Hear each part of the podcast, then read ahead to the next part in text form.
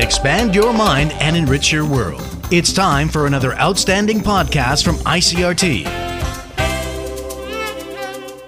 Good afternoon. I'm Nancy Sun with today's episode of Easy News. The TAIEX opened up 23 points this morning from yesterday's close at 17,864 on turnover of 4.6 billion NT. Taiwan on Thursday officially opened its new representative office in Lithuania. It comes despite retaliatory sanctions launched by China against the Baltic state over the latter's decision to allow the use of Taiwanese in the office's name. The Taiwanese representative office in Lithuania was opened in the nation's capital, Vilnius, with Eric Huang, currently Taiwan's chief of mission in Latvia, appointed as the nation's first representative to Lithuania. According to MOFA, the new office will facilitate bilateral cooperation in various fields, including semiconductors, laser, and fintech. Government officials said Thursday that a 4% salary raise for public employees that has been approved by the Executive Yuan will benefit around 1 million people. This will include contract workers. The payment raise will be implemented on January 1st next year. The pay raise proposal requires a total budget of 31.4 billion to 15.3 billion NT allocated by the executive yuan and 16.1 billion provided by local governments that will be funded by the central government's tax revenues. The proposal approved by the Executive Yuan at the end of October has been submitted to the Legislative Yuan for review. Taiwan's public employees last received a pay raise, which was 3% in 2018. The UN Security Council is condemning in the strongest terms the intrusion and seizure of the now closed U.S. Embassy in Yemen's capital by Houthi rebels and their detention of dozens of local employees. A statement approved by the UN's most powerful body on Thursday called for an immediate withdrawal of all Houthi elements from the premises and the immediate and safe release of those still under detention.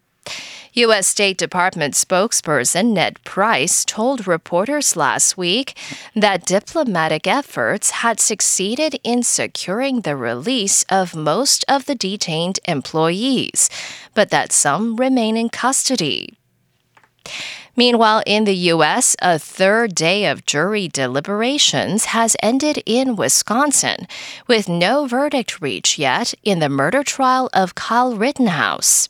AP correspondent Jackie Quinn reports. Unlike previous days, the jurors had no questions and didn't ask to review any of the evidence. Judge Bruce Schroeder again raised some legal eyebrows by allowing a female juror to take the jury instructions home. Even though the judge warned she couldn't discuss it with anyone, the defense said it was concerned jurors might start looking things up in the dictionary or researching the case online. The judge also banned MSNBC from entering the courthouse after a freelancer working for the network followed the jury's bus. That is a very, ex- that's extremely serious matter. Audio courtesy of Court TV. 18 year old Kyle Rittenhouse is charged with killing two men and wounding a third after traveling to a protest rally in Kenosha, Wisconsin, armed with a rifle. I'm Jackie Quinn.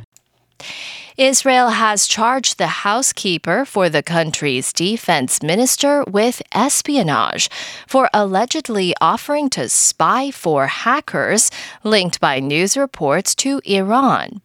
Government documents said on Thursday that the man reportedly has a criminal record, but worked at Defense Minister Benny Gantz's home as a housekeeper.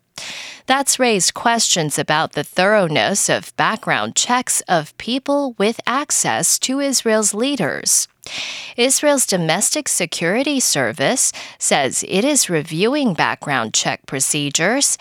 Israeli media has linked the group the housekeeper contacted, Black Shadow, to Iran and several website crashes in Israel. And that was the ICRT news. Check in again next week for our simplified version of the news, uploaded every day in the afternoon. Enjoy the rest of your day. I'm Nancy Sun. Hey there. I hope you've enjoyed today's episode. If you'd like to hear more from ICRT, you can check out our other podcasts. We've got Taiwan Talk, where we chat with a new guest every Monday, Taiwan This Week, a roundup of the news in Taiwan every Friday, and English in the News for useful English expressions explained in Chinese. For some lighter news in both English and Chinese, check out News Bites and News for Kids. And if you enjoy them, tell a friend. Thanks for listening.